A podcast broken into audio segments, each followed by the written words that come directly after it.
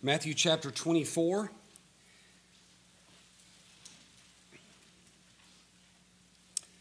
I'm going to begin reading in verse 23. And we'll read multiple verses down through this section. Matthew chapter 24, beginning in verse 23. Now remember, the Lord Jesus has been giving a picture here of the perilous times, and the context of this is there's a near future perilous time that the generation of the disciples uh, and, and some of those following will, will see these perilous times. That's the near future.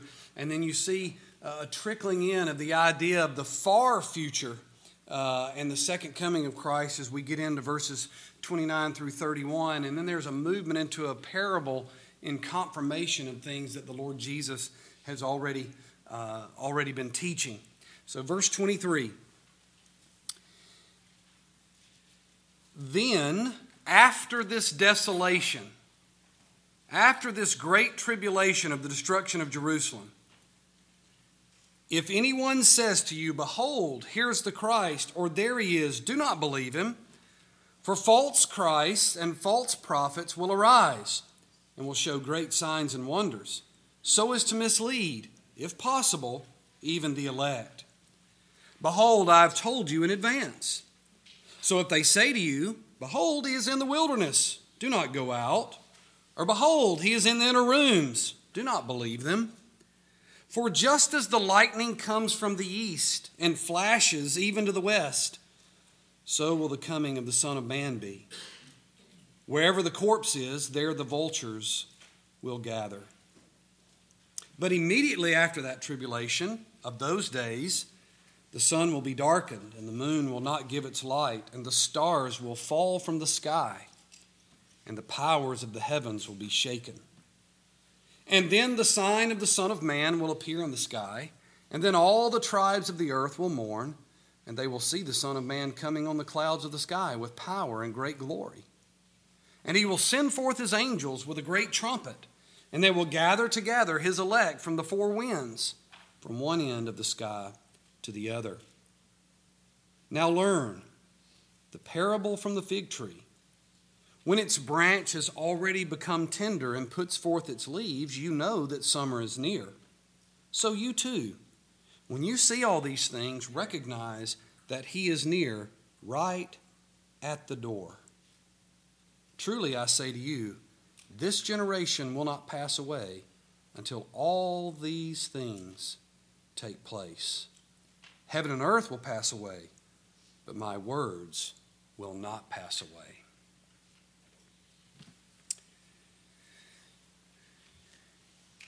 in those days after the ascension of the Lord Jesus Christ, there was much great work that was done. The Holy Spirit was revealed in a way that he had not been revealed before. Although he had been doing his work in all of space and time and history, he was revealed in a very special way on the day of Pentecost. many gathered to hear the disciples preach, and they were gathering from all the different regions of the world at the time. And as they gathered, they heard this preaching of the gospel, but each one heard it in their own known language. The Jew who was from Phrygia and spoke mainly Phrygian heard the gospel in Phrygian, although the apostle was speaking in Hebrew. The glory of the gospel being put forth, and everyone from these regions hearing it in their own known tongue. That was the glorious days of the Pentecost, and yet there was great tribulation all around. We read in the book of Acts of the difficulties of the Jews in those days, even so much so that they had been under great famine. And there were churches that were taking up offerings, so to speak, that they could provide for the Jews back in Jerusalem. And those who were believers in the church in Jerusalem were taking on those offerings because there was a great famine in the land. great distress, great trouble was all around them. The Roman Empire had not been gracious because the Jews had always been the ones putting the prick in their side, putting that spear in their side, poking the bear, so to speak. The more the Jews rejected what the Romans wanted them to do, the more the Romans put on top of them. Even so much so that they began in their own governorships to take away the rights of the Jews to name their own priest in the temple.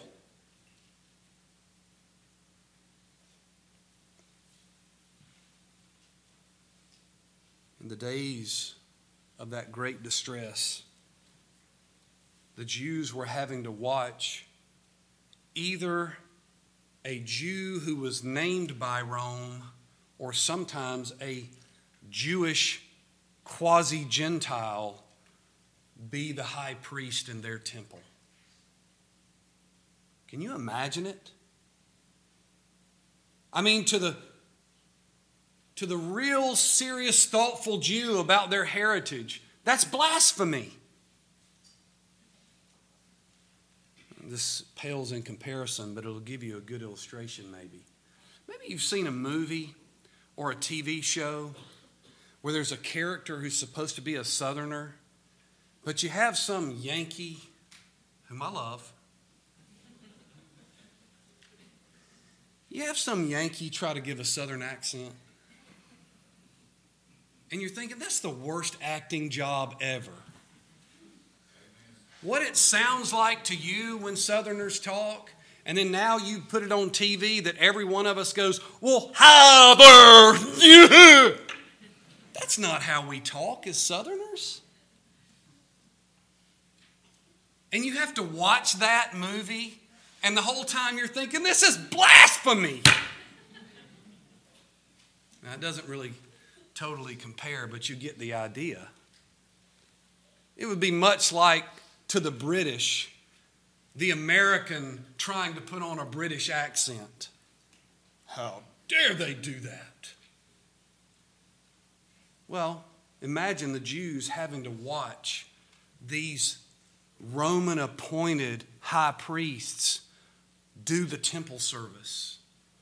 Rome was now dictating to them how worship was to be done.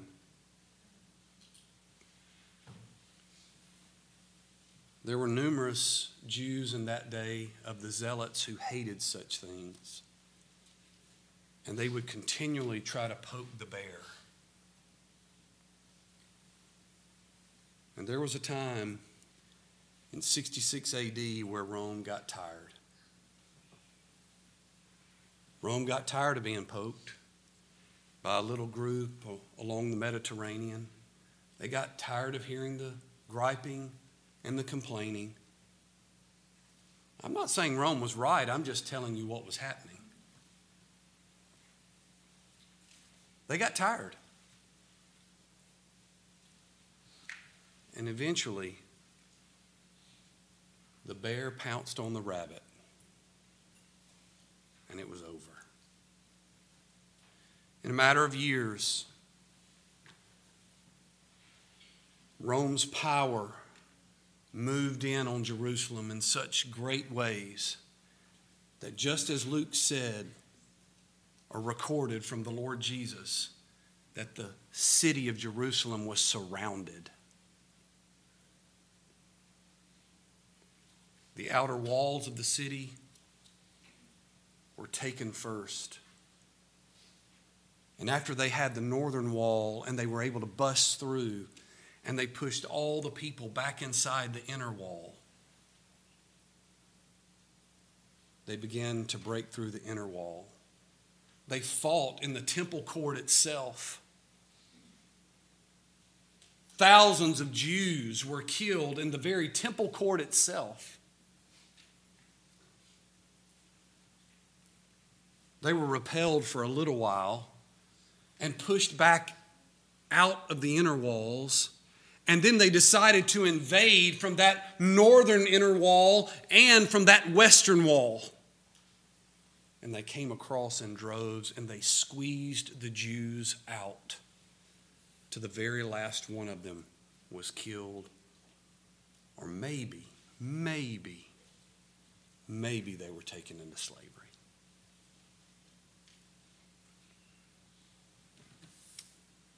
After Jerusalem was literally destroyed and the temple was brought down to rubble, over the next two years, from AD 70 to AD 72, Rome would finish the job.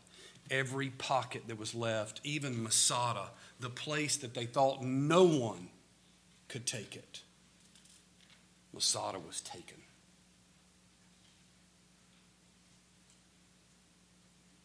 Vespasian was proud of his son. Titus was able to march back to Rome as a great victor. The Jews had been put down and put down for good.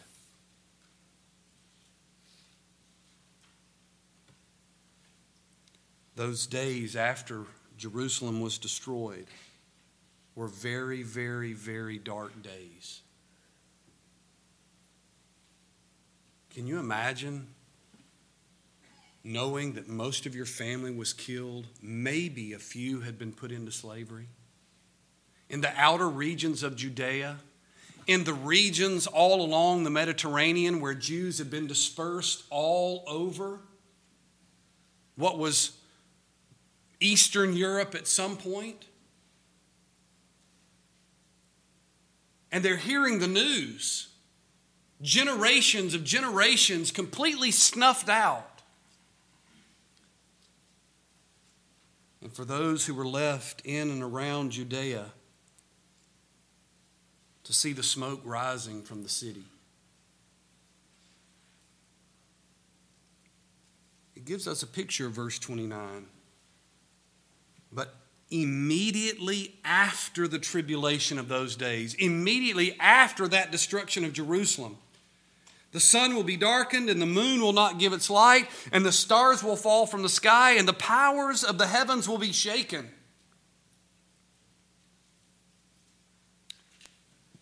If you were taking notes last week, you got to number four. Number five, Christ warned them of dark days following the destruction of Jerusalem. Christ warned them of dark days following the destruction of Jerusalem. These were near future dark days. They will cloud the scene in Jerusalem. There will be literal smoke rising from the city. There will be famine all around. There was already a famine because they had snuffed out the people of Jerusalem and surrounded the city that no food could get in. Some died before they even invaded of starvation.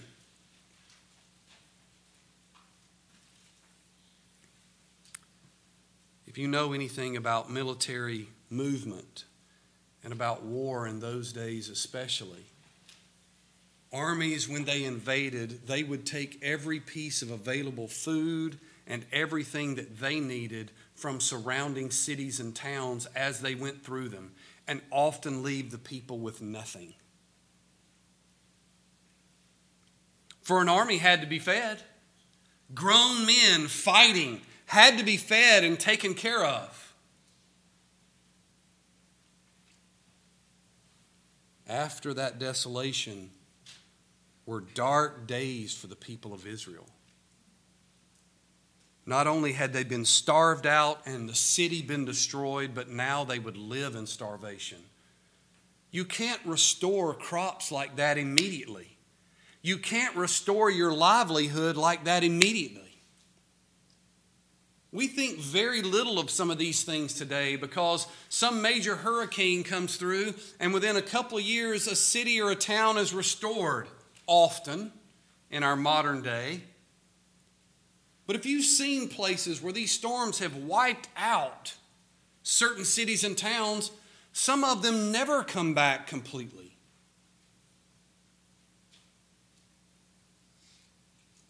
Immediately after that desolation of AD 70, it was as though the sun was darkened and the moon will not give its light. It's like the stars fell from the sky. Nothing like it had they ever seen or could they have imagined. Some of you were witness to the tornadoes that hit our area last year in January. Some of you lived through it. Some of you saw the aftermath. Some of you know they've still been working to clear some areas months and months after the tornado went through. Can you imagine whole areas being destroyed by the Roman army and the kind of difficulty and the time, type of tribulation that the people of Israel had to live through? You don't just return your lives back after something like this next week. It's not like sending your car to get the brakes fixed and you get it back three or four days later and you go on about your life. He says, but immediately after the tribulation. That tribulation, speaking of that most awful time of the destruction of Jerusalem. The reason I think here he's specifically speaking of this tribulation of the destruction of Jerusalem in AD 70 is that phrasing immediately after. He's not speaking totally right here of the second coming because if he were, we would know in the second coming, immediately after the second coming of Christ, is the judgment, but there's no darkness after his second coming, for he brings in the new heavens and the new earth. After Christ returns the second time and the judgment takes place, The new heavens and the new earth are brought forward. And there's not a darkness in that sense. For Christ will reveal his full reign, and his people will, will reign with him for eternity. But here, this is speaking of something right then and there before them. It's a near future context.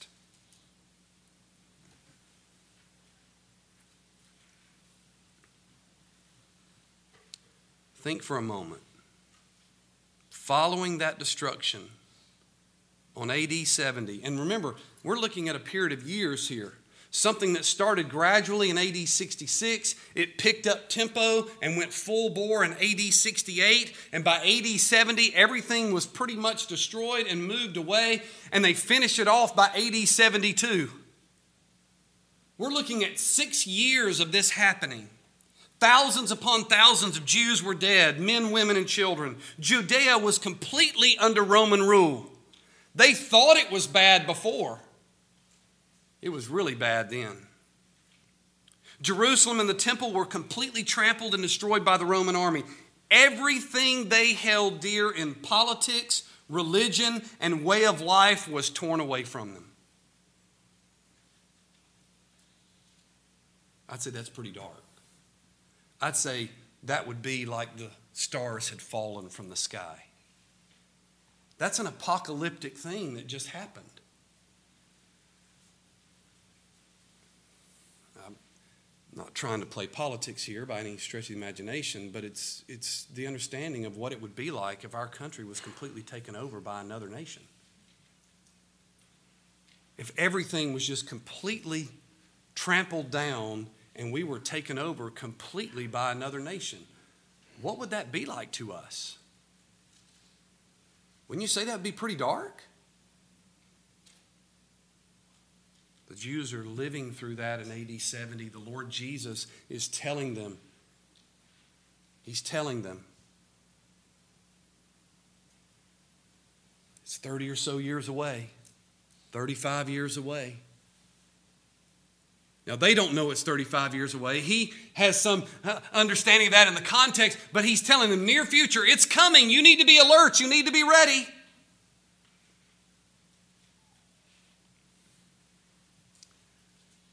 But it also gives a context.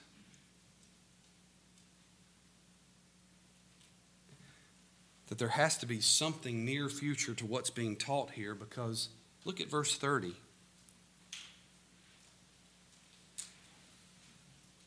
And then. We've got another timeline here. We, when you see that word then, verse 15, therefore, verse 16, then, verse 21, for then, verse 23, then, verse 29, but immediately after, verse 30, and then, the sign of the Son of Man will appear in the sky. And then all the tribes of the earth will mourn, and they will see the Son of Man coming on the clouds of the sky with power and great glory. We're given an indication that although the ascension of Christ is a coronation and it is marvelous and wonderful, that dark days are somewhat still on the horizon. There's the near future dark days that will cloud the scene in Jerusalem, and then there's the far future dark days which will continue as the kingdom of heaven is being revealed through the church. Why do we have to say that some dark days are still continuing? Well, notice here in verse 30 it says, And then the sign of the Son of Man will appear in the sky, and then all the tribes of the earth will mourn, and they will see the Son of Man coming on the clouds of the sky with power and great glory. I think this is a real far future reference to the second coming of Christ. All the tribes of the earth will mourn. At this time, not all those tribes are mourning. Matter of fact, there's quite a few tribes that are going, Yeah, we got them Jews finally. We nailed them jokers, we put them down, we got them now. They are on the mat and they are down and out for the count.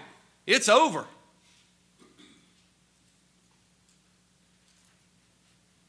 But there's a coming day when all the tribes of the earth will mourn. They'll mourn because they'll see the Son of Man coming on the clouds of the sky with power and great glory. Now, I want to note several things. These dark days are not like the times before Christ's incarnation. The darkest days have been before the time of Christ's incarnation because the Son had not been revealed in any way. not in the fullness. There was the message of the prophets, but mostly that was going out to Jerusalem. That was not going out to the whole of the world or to the tribes of the earth in a way that it, it will, and it did after the ascension of Christ, and it did after the day of Pentecost, and it continued to do so. The darkest of times were before the incarnation of Christ. If you read history before the incarnation of Christ, it is, I mean, it, things can be really difficult and bad today, but that history is really, really awful. If you don't think Christianity has impacted the world in a, in a, a very positive way, then you don't understand the history of the ancient world. You ladies think you might be treated bad, some of you now? you go live in Persia. You go live in the Persian Empire and see how you were treated. You were nothing but a slave. You were nothing but a piece of property. Does some of that still go on in some countries and places today to some degree? Yeah, it can still happen. But I'm telling you right now, before the incarnation of Christ, the ancient world was literally dark. Dark. Child sacrifice was rampant in cultures.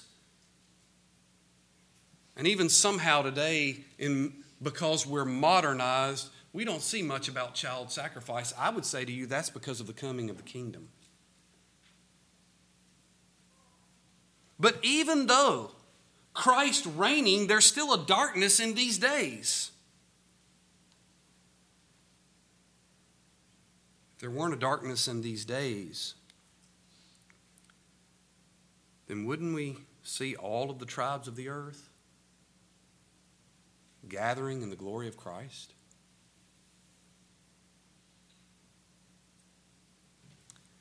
These dark days, after that tribulation, these dark days where the kingdom has come into its newness in covenant, they reveal more of Christ's kingdom, but not with full and final light. That's coming at his second coming. That's coming when all the tribes of the earth will mourn. They will see the Son of Man coming on the clouds of the sky with power and great glory.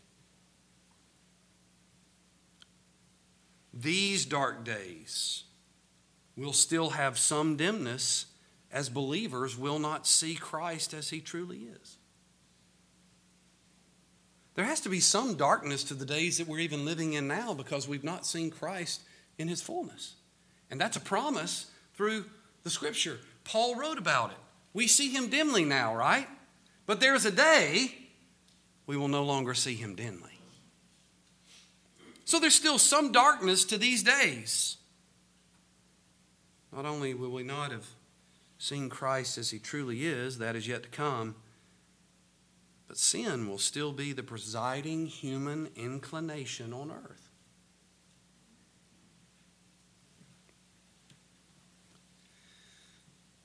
Think we can see that sin still is a presiding inclination in our daily lives, right? Don't you work in situations where you see the fruit of sin being worked out in front of you quite often? As I said to you all last week, even in our own country, a country founded on Christian principles to a large degree. We have a government now that pretty much most of our government workers have no problem fueling just plain lies to the whole of the country. It's just a bunch of garbage. You can't just keep printing money and printing it and printing it and handing it out and it have no economic effect on a country. You and I know that in our own houses. If they allowed me to print money, which they don't, what will they do to me if I print money? Huh? It's called jail. But if they allowed me to print money, and I had a money printer in my house, and I just kept printing money, and I walked around handing out all this money, eventually what would happen? The value of that money would go and I would be flooding the system. If hundreds of thousands of people are just printing money and throwing it into a system, eventually the economic system is going to. But you're going to tell me, it's not a problem. We just print all the money we want to print. Lie. That is a lie. Why do they do it? Because they're sinners. And they have an agenda from their sinful inclinations. But you know what? We're no different. We do things in our own world, in our own homes, based on sinful inclination. Sin is still a part of this world. Even though Christ came, he was born of the Virgin Mary, he lived a perfect life, he died a sinner's death, he was raised on the third day, and he ascended to be with the Father, sin is still here. So it's a darkness to these days. There's a darkness to that near future event of the destruction of Jerusalem. There were darkness, there was darkness immediately following the destruction of Jerusalem that the people of Jerusalem lived through, and there's an ongoing darkness that's still there because the kingdom is not in its fullness.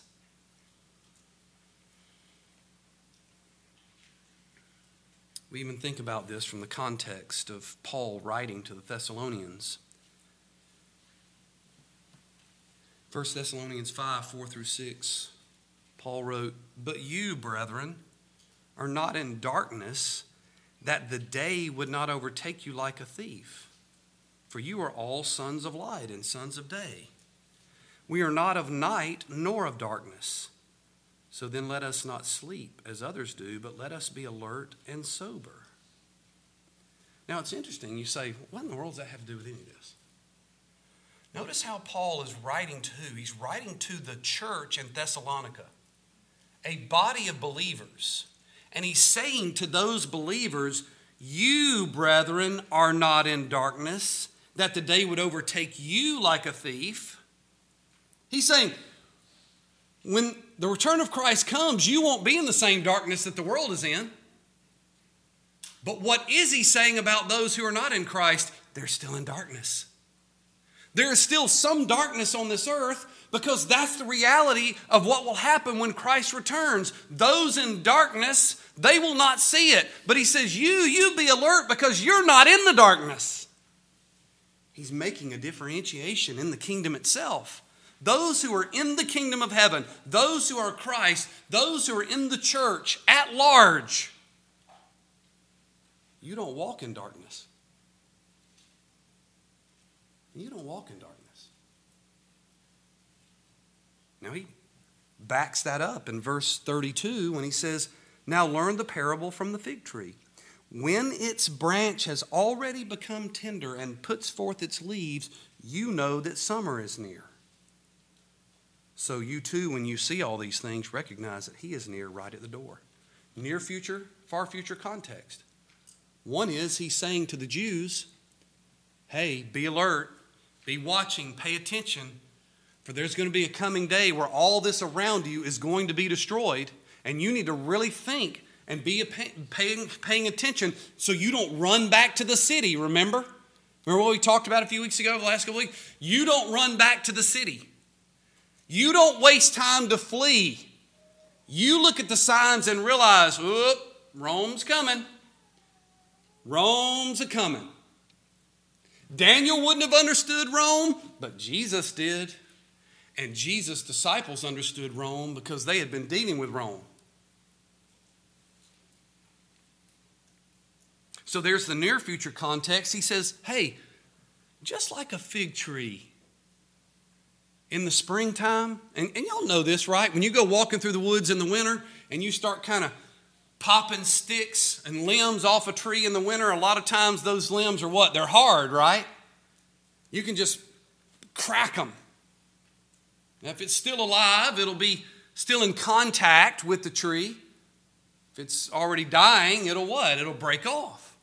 But in the winter, you go to twisting on those tree limbs. He says, Well, remember that. In the springtime, what happens? It starts to tender up. Why? Because new leaves are going to come through.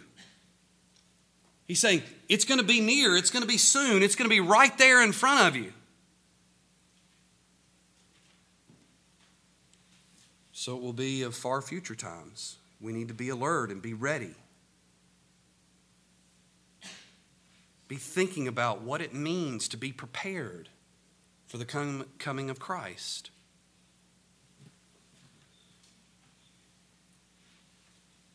We have to recognize that we will live in the darkness of our times. The fullness of the kingdom has not yet come. There was the darkness that they would have to deal with, which was coming to them in a near future sense. There was the darkness after the destruction of Jerusalem. And there is, in some sense, there is still the context of the darkness that is around on this earth today. Has all sin been abolished? This means no. This means yes. Has all sin been abolished? No. Has it been abolished in you? No. Has it been abolished in the world? No. There's still some darkness. It's a difficult place to live.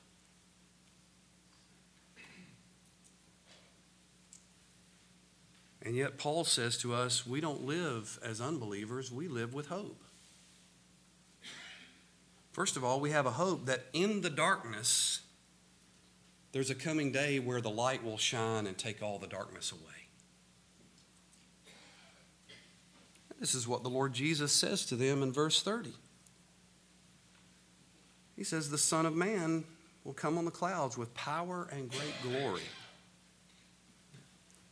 Now, we spoke last week, and we know that the Son, the Lord Jesus, was saying, that he would come at a future time, but that future time was not the destruction of Jerusalem because the Lord Jesus tells them in verses 23 to 26 that if they tell you that I'm coming at the time of the desolation and that's where I am, don't listen because I'm not there. But he leaves them with hope, doesn't he? Because he says, although I'm not coming then, and if they tell you I'm here, I'm not here, I am coming. And when he comes, all the tribes of the earth will be gathered. And why would all the tribes of the earth mourn if there were not real judgment when he comes? Was the destruction of Jerusalem a form of judgment? Yes. Was it the final judgment? No. But it was a form of judgment. Even in speaking to a couple of our young men last week, recognizing this is a foreshadowing. When you see the destruction of Jerusalem foretold and then it happens in time, it's a foreshadowing of the cataclysmic event that will take place when Christ does return. When he comes back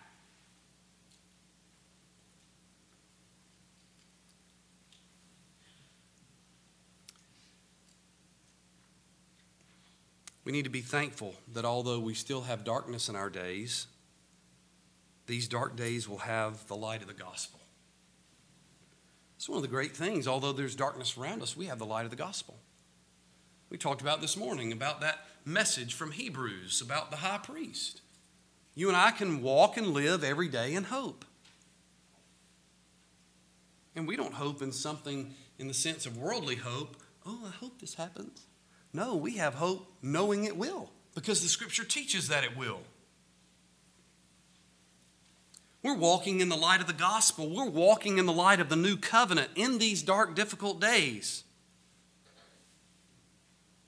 And we're walking in the light of the gospel in the new covenant going forth into the whole of the world. Look back at verse 14 in Matthew 24. Jesus says, This gospel of the kingdom shall be preached in the whole world as a testimony to all the nations. And then end will come. Had the gospel gone out to all of the whole world in any other time period? No. This is why this near future, far future is so important. Because from the book of Acts, we know that the gospel went out to the known world before the destruction of Jerusalem. That's the power of the new covenant going forth. What's even more amazing in a far future context is that after the destruction of Jerusalem, the gospel still continued to go forward and moved further and further and further. So much so that one historic writer said, by the middle of the second century, it was being said by Justinius that, quote, there is not a race of men on the earth among whom converts to the Christian faith cannot be found. By the third and fourth century, numerous quotes like this are made by early church fathers that the gospel had gone out to the races of men in the whole of the earth. Some of you say, well, why does that matter? Well, it matters because the new covenant's going forward, right? The promise is made that all tribes and tongues will be in the kingdom of heaven all different types of people from all different types of tribes and tongues. Will every single African person be converted? No. Will every single white European person be converted? No.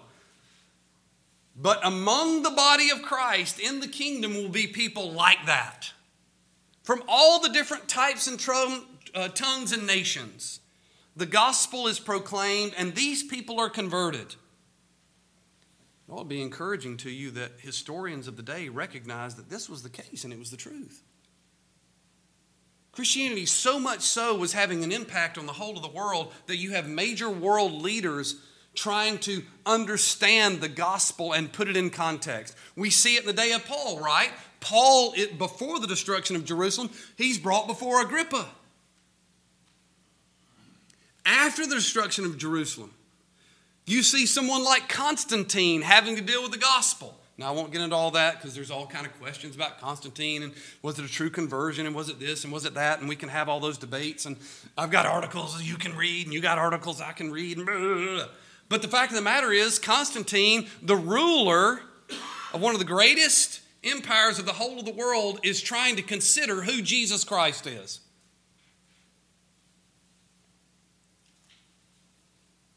And really, that's been no different throughout the ages. Go into every subsequent time in history and major rulers are all having to deal with who Christ is. Even in a time of the influx of Muhammad and the Islamic religion. The Islamic religion is built on a backbone of Jewish history and the context of who Jesus is. And they were having to deal in Islam with who is Jesus. Now, they came out with the wrong answer, but they were having to deal with it. And all of these kings and kingdoms and rulers were having to deal with this. You say, yeah, but what about the Far East? That's not really that hard. Why is it that in the Far Eastern countries, Christians have been martyred for centuries? Why have they been persecuted?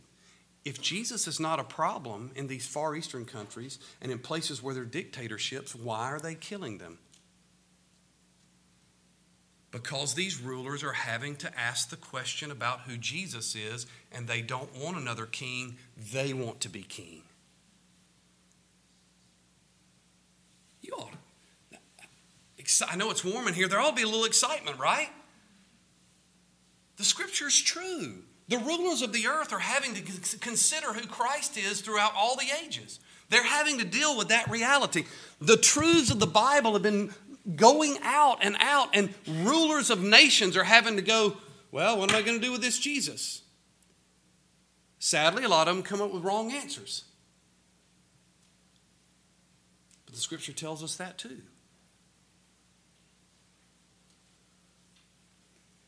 Jesus foretold that the gospel of the kingdom would be preached in the whole of the world. Speaking, it would go out to the cosmos.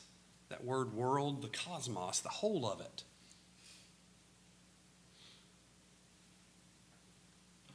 This is why Christ's ascension is so important. Think about it for a moment. Christ ascending from this earth into the sky, and they saw him no king's ever done that. He's ruling and reigning over the whole of the cosmos, and yet there's still darkness in these days because his second coming has not happened.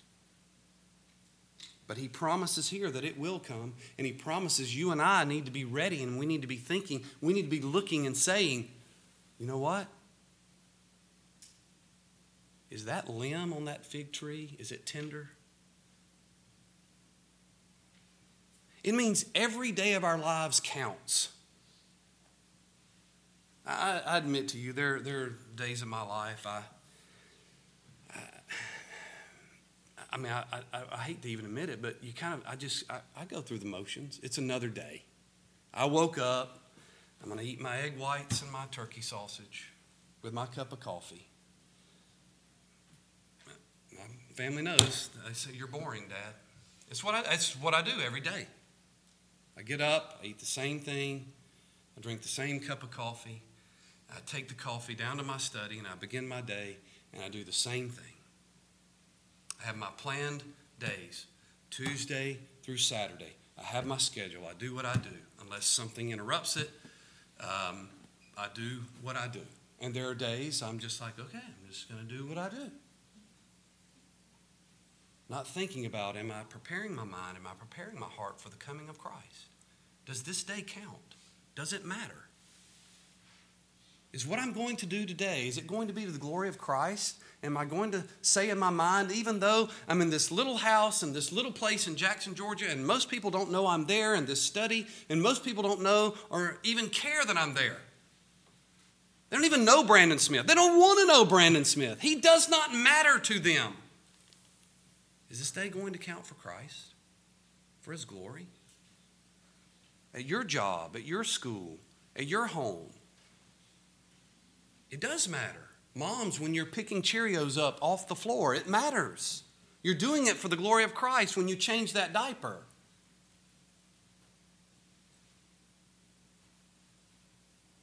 He's saying, Be ready. Be ready. It's a reminder to all of us that preparation is never a small thing. In closing, number one, preparation is never a small thing. Are you preparing your mind and heart for the coming of the Lord? Or even for the day that He calls you home before He returns, maybe? Are you preparing your heart and mind for that? Are you, number two, preparing your heart and mind in thanksgiving for God's grace to you? Now, we just saw baptism this morning. We all gave thanks. Look at what the Lord has done. And I'm like that. Woo-hoo-hoo! That's exciting stuff. God took a dead heart and made it alive.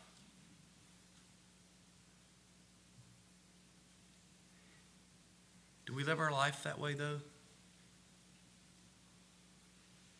Are you going to get up tomorrow and live your life saying, What a glorious day?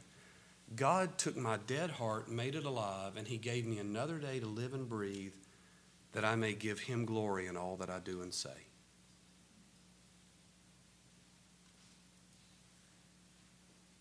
Preparation is not a small thing. Preparation for the grace of God is important in everything we do.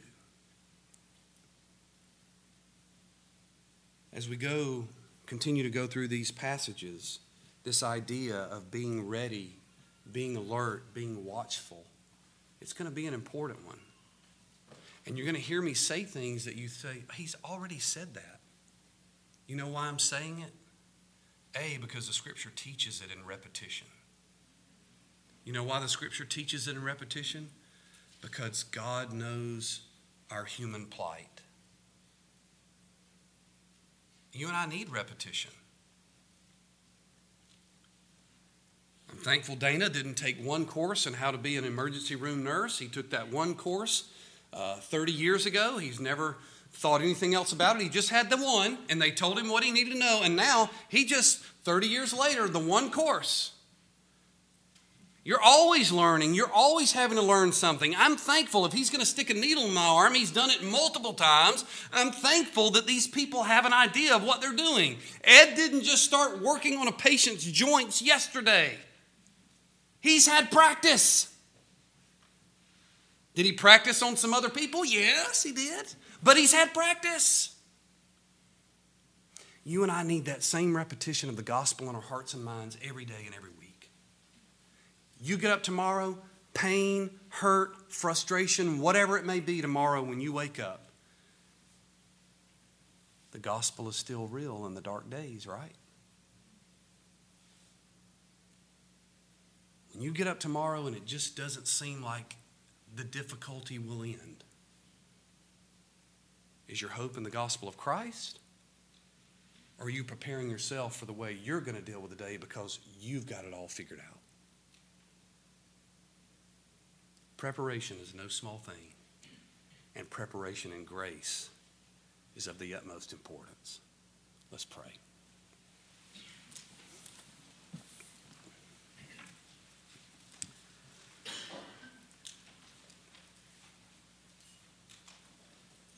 Heavenly Father, what mercy you've granted to us in grace through your Son, the Lord Jesus Christ.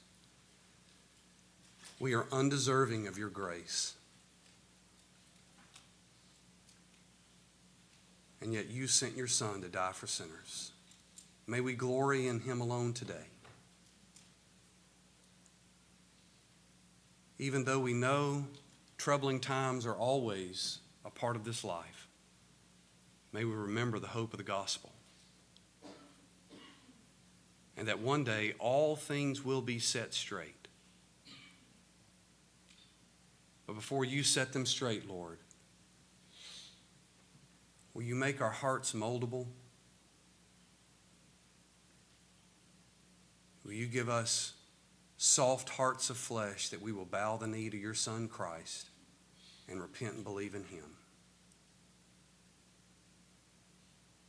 By the power of your Spirit, will you continue to grow our minds and hearts?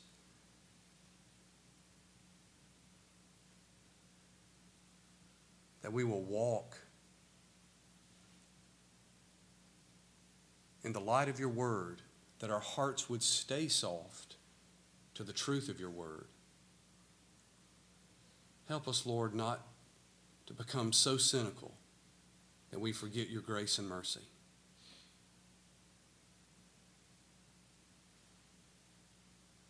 May we glory in you alone through your Son, the Lord Jesus Christ. It's in his name we pray.